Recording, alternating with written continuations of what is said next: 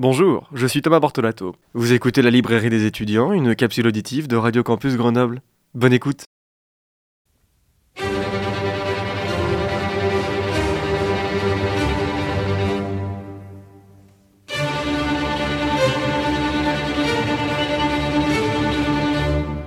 Eh bien bonjour, bonjour à toutes et à tous. Je suis très heureux et très amusé également de vous retrouver aujourd'hui pour cette toute nouvelle chronique de la librairie des étudiants. Connaissons-nous vraiment le brigand qui se cache derrière le masque? Aujourd'hui, je suis très impatient à l'idée d'ouvrir avec vous notre livre du jour. Nous allons entrer dans l'univers littéraire de Pierre Souvestre et de Marcel Alain, les deux inventeurs du terrible Fantomas. L'édition présente entre mes mains nous vient tout droit des éditions bouquins. Ces éditions vous proposent de retrouver l'intégralité des 32 titres de la saga sous 8 volumes. C'est ici le premier volume que j'ai entre mes mains, paru en 2013, regroupant les histoires nommées Fantomas, Juve contre Fantomas, Le mort qui tue et enfin l'agent secret. Amis lecteurs et lectrices, sortez vos marque-pages de vilains masqués, nous partons aujourd'hui dans les histoires de Fantomas. Ce soir-là, au château de Beaulieu, quelque part dans le Lot, la marquise Lagune organise une grande réception.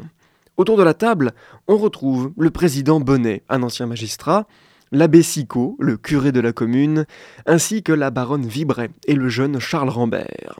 Entre les passions des légendes urbaines de Charles Rambert et les histoires de frissons de la marquise, les convives cherchent à se donner quelques frayeurs. Au petit matin, Étienne Rambert, le père de Charles, vient chercher ce dernier avant de remonter à Paris. Seulement, quelque chose ne va pas. La marquise n'est toujours pas réveillée. On découvre alors avec stupeur qu'elle a été violemment assassinée dans sa chambre. Arrivé en urgence, l'enquêteur juve constate que la serrure de la chambre a été forcée. Elle qui avait pour habitude de faire le tour de chez elle et de tout fermer avant de dormir, le meurtrier est forcément à l'intérieur du château. Or, le marquis n'était pas là ce soir-là, et les invités étaient dans des bâtiments annexes du château, tout comme les domestiques. Alors, qui aurait pu assassiner la marquise? Juve le sait déjà, et chaque indice et déduction l'amène à la même conclusion. Le meurtrier, eh bien, il porte un seul nom, aussi effrayant qu'intrigant Fantomas.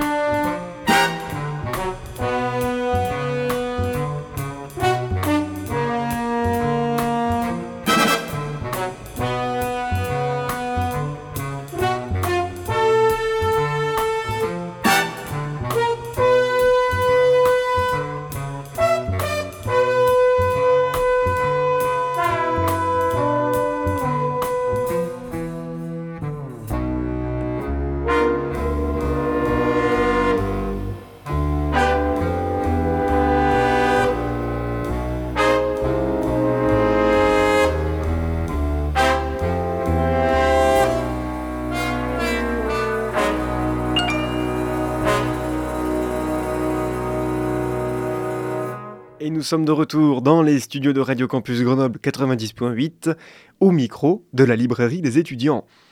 En lien avec la présentation de notre livre du jour, je n'ai pas pu résister à vous diffuser le thème de Fantomas, extrait de la bande originale du film de 1964, composée par Michel Magne. Gardons tout de même cette atmosphère assez inquiétante et pleine de suspense de cette musique pour reprendre notre lecture du jour, celle du livre de Fantomas, l'édition intégrale tome 1, paru aux éditions Bouquin depuis mai 2013.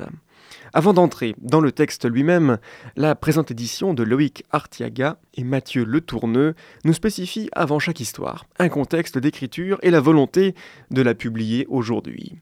L'édition est présentée avec un texte en état, sans aucune modification. Il nous révèle aussi que Pierre Souvestre et Marcel Alain travaillaient très vite. La ponctuation peut aussi nous surprendre de par parfois de nombreux points-virgules et autres signes de ponctuation forte. Nous avons entre nos mains les textes originaux des deux auteurs, publiés comme tels à partir de 1911. Outre la volonté de rester fidèle à l'œuvre originelle des deux auteurs, entrons maintenant entre les lignes du premier texte de Fantomas. L'écriture nous emporte tout de suite dans une grande enquête menée par l'agent de la sûreté Juve. Les deux auteurs se sont amusés à employer divers niveaux et registres de langue entre les personnages. Cela nous révèle peut-être aussi une certaine mentalité de l'époque dans l'écriture. Mais revenons-en à l'affaire de l'enquête de Juve. La marquise Lagune a été assassinée par plusieurs coups de couteau. Monsieur Rambert va accuser son fils dès lors qu'il retrouve dans sa chambre un chiffon taché de sang. Juve, quant à lui, affirme déjà que c'est bien Fantomas qui est venu ici commettre un crime avant de disparaître comme si de rien n'était. Pour enquêter, l'inspecteur de la sûreté juve n'hésitera pas à se déguiser pour infiltrer des lieux et tenter d'avoir des informations sans se présenter directement. Juve, c'est un homme très intelligent, j'oserais dire assez filou quand il s'agit de mener ses enquêtes. De son appartement de Saint-Germain-des-Prés aux indices laissés par Fantomas, nous avons l'impression, à la lecture, que Juve ne s'arrête jamais, même pas pour dormir, tant il est omnibulé par sa traque de Fantomas. Cette même traque va aussi épuiser la hiérarchie de Juve, qui l'accuse gentiment à chaque fois de voir Fantomas derrière chaque crime où enquête le jeune Juve. Mais peut-être a-t-il raison de voir ce fameux brigand de partout. Et cet homme, ce fameux Fantomas, qui nous a tant omnibulés, nous aussi, lecteurs, nous le voyons assez tardivement dans le texte. Fantomas est un homme décrit comme élégant, raffiné, meurtrier dès qu'il le souhaite, bien sûr, mais un brillant calculateur et aussi un brillant manipulateur. Je vous laisserai le soin de vous faire votre représentation mentale de ce génie du crime en lisant le texte. Dans les nombreux chapitres de ce texte, Juve se déguise et arrive sur la pointe des pieds.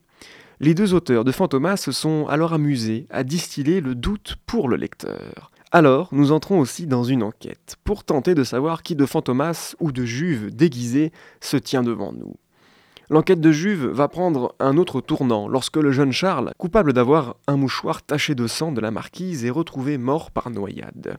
Ce jeune homme est-il le coupable désigné? Ou bien une nouvelle victime de Fantomas. Un autre nouveau vol important auprès de la princesse Sonia Danidov dans le Royal Palace à Paris relance l'enquête de Juve. Il y a aussi un autre personnage, celui de Jérôme Fandor, dont je vous laisserai découvrir sa vie et son apparition dans ce premier livre. Je vous laisse aussi le soin de découvrir la suite de l'enquête où Sonia Danidov tient entre ses mains la carte de visite de Fantomas. Adapté au cinéma en 1964, Fantomas est un personnage entier dans notre paysage culturel. Porté par le duo Louis de Funès et Jean Marais durant une trilogie à succès dans nos salles obscures, les films n'ont pour autant pas été bien accueillis par Marcel Alain, l'un des deux pères de Fantomas. Il ira même jusqu'à porter plainte contre les équipes du film, jugeant que le scénario n'est pas fidèle à l'idée du personnage de Fantomas dans les films. Et pour cause, le Fantomas que nous connaissons tous, porté sur grand écran, est bien plus dans la malice, le vol et l'échappée ce qui est aussi propre au texte de Marcel Alain et Pierre Souvestre, bien qu'il soit bien plus meurtrier. Bien qu'un quatrième film devait voir le jour sous le titre de Fantomas à Moscou, celui-ci ne dépassera pas le stade de projet, à cause d'une bataille d'ego entre Louis de Funès et Jean Marais, ainsi que des cachets pour les acteurs toujours plus hauts qui auront finalement raison du budget du film. Personnage mystérieux, calculateur et insaisissable, Fantomas poursuivi sans relâche par Juve a tout pour vous plaire. Une première enquête pour traquer l'insaisissable, mais dont la seule chose qu'il vous restera de lui sera sans nul doute son nom, Fantomas. Ainsi va la littérature et se termine notre nouvelle chronique de la librairie des étudiants. Notre livre du jour, Fantomas, est à retrouver dans l'édition intégrale tome 1, qui porte le même nom, paru aux éditions Bouquin depuis mai 2013. Un magnifique texte des origines d'un des plus grands méchants de notre culture moderne. Notre chronique du jour est terminée, mais je vous donne bien sûr rendez-vous mercredi prochain pour ouvrir ensemble un texte spécial pour la Saint-Valentin. Vous pouvez retrouver notre chronique du jour sous forme de capsule auditive en balado-diffusion sur le site internet de Radio Campus Grenoble 90.8 et sur la page 10 heures de l'émission. Je vous souhaite de passer une bonne semaine, de vous méfier des manigances de Fantomas et surtout, bien évidemment, d'avoir de belles lectures.